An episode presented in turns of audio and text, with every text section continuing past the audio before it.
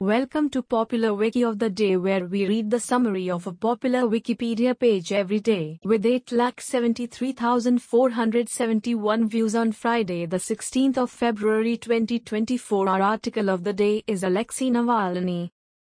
Alexei Anatolyevich Navalny, Russian, IPA, LJXJ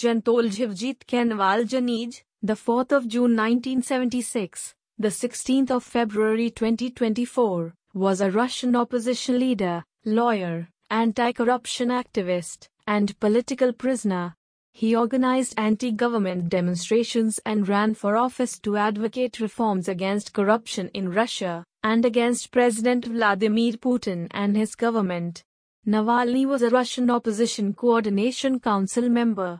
He was the leader of the Russia of the Future Party and founder of the Anti-Corruption Foundation, FBK. He was recognized by Amnesty International as a prisoner of conscience and was awarded the Sakharov Prize for his work on human rights. As of 2021, Navalny had more than 6 million YouTube subscribers through his social media channels. He and his team have published material about corruption in Russia, organized political demonstrations, and promoted his campaigns.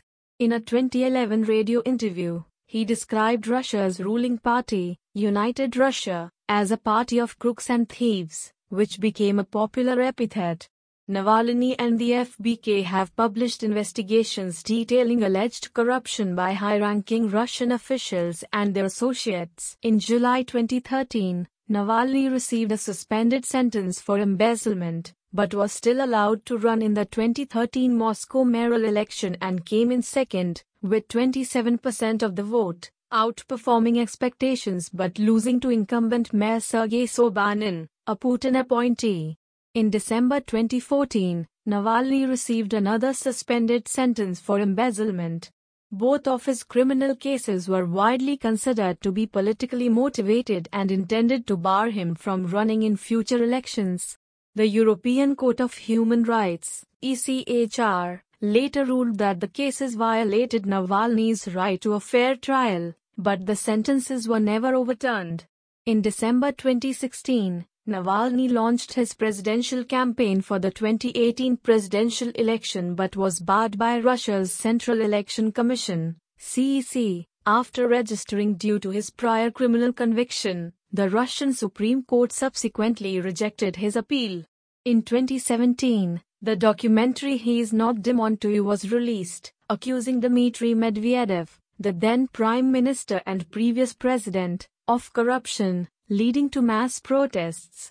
In 2018, Navalny initiated smart voting, a tactical voting strategy intended to consolidate the votes of those who oppose United Russia to the party of seats in elections. In August 2020, Navalny was hospitalized in serious condition after being poisoned with a Novichok nerve agent. He was medically evacuated to Berlin and discharged a month later. Navalny accused Putin of being responsible for his poisoning, and an investigation implicated agents from the Federal Security Service. In January 2021, Navalny returned to Russia and was immediately detained on accusations of violating parole conditions while he was hospitalized in Germany, which were imposed as a result of his 2014 conviction. Following his arrest and the release of the documentary Putin's Palace, which accused Putin of corruption, mass protests were held across Russia. In February 2021, his suspended sentence was replaced with a prison sentence of over two and a half years detention, and his organizations were later designated as extremist and liquidated, including the FBK. In March 2022, Navalny was sentenced to an additional nine years in prison after being found guilty of embezzlement and contempt of court in a new trial described as a sham by Amnesty International. His appeal was rejected and in June, he was transferred to a high security prison. In August 2023, Navalny was sentenced to an additional 19 years in prison on extremism charges, meaning he would be released in December 2038. Navalny commented that his sentence is as long as either his life or the life of the political regime in the country. In December 2023, Navalny went missing from prison for almost three weeks and then re-emerged in a new Arctic Circle jail in the Yamal-Nenets Autonomous Okrug. On the 16th of February 2024, the Russian prison service reported that Navalny had died at the age of 47.